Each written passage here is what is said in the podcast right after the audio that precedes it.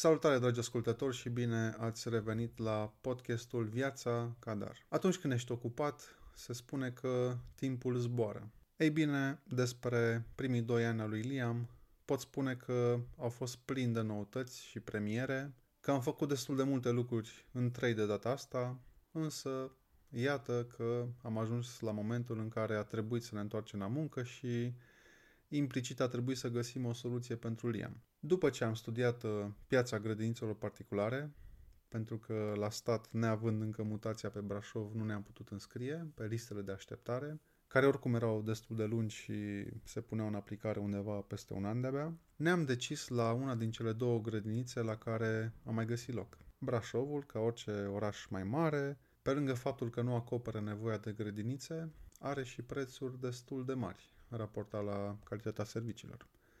Însă, atunci când nu ai de ales, asta este.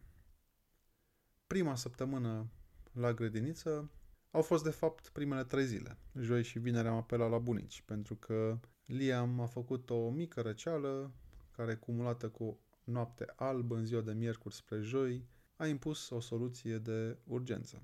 În schimb, despre prima zi la grădiniță pot spune că a fost wow, în sensul că în momentul în care am ajuns cu Liam, nici măcar nu a avut răbdare să îi schimbăm încălțările, pentru că voia să fugă repede cu ceilalți copii și să descoperă noile jucării. Cred că impresia lui era că l-am dus la un loc nou de joacă unde sunt și alți copii de vârsta lui. Toate bune și frumoase, a doua zi mi-a revenit misiunea să-l iau eu și să-l duc la grădii. Totul a fost zen pe mașină până acolo cu explicații că mergem la grădi, tati și mami la muncă, apoi vin și le iau după joacă, papa somn. Însă, în momentul în care am intrat la grădi, a început un plâns și un show de zile mari. Liam nu voia la grădință. În schimb, voia și el la muncă. Bineînțeles că l-am predat către doamne care așteptau copiii și am plecat lăsându-l cu lacrimi în ochi. Nu este ușor să pleci așa.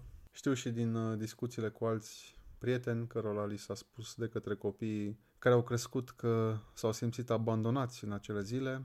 În același timp înțeleg și reacțiile pe care le au toți oamenii atunci când uh, sunt scoși din zona de confort. Momentan sperăm să dureze cât mai puțin această acomodare de care vorbește toată lumea. Pe parcursul zilei am primit uh, vești de la educatoare că este ok, că participă la diverse activități de joacă, că a mâncat, că a dormit. Perioada critică a fost uh, după ce s-a trezit, când a început să recite mama, tata și să plângă, moment în care a trebuit să merg și să-l iau. Însă faptul că a rezistat aproape 8 ore din prima zi a fost chiar ok. A treia zi dimineață am avut parte de același show de dimineață, era desfășurat aceleași activități fără probleme, apoi după ora 15 din nou a început cu aceeași placă mama, tata plecăm, astfel că am mers ca să le iau din nou.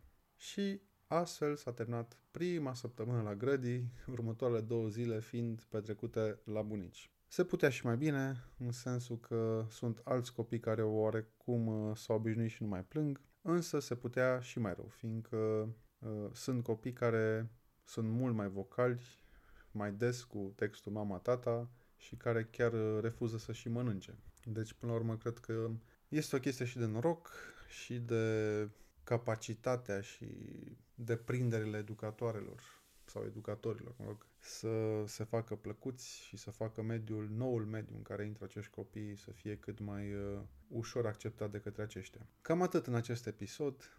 Cu siguranță urmează și altele pe această temă, dat fiind faptul că această nouă etapă a vieții care implică modelarea socială prin uh, educație are provocări majore, atât pentru copii cât și pentru părinți, mai ales în România. Acestea fiind zise, vă salut, iar dacă aveți întrebări, nu ezitați să-mi scrieți la marian.cadar.gmail.com Grijă de voi și pe curând!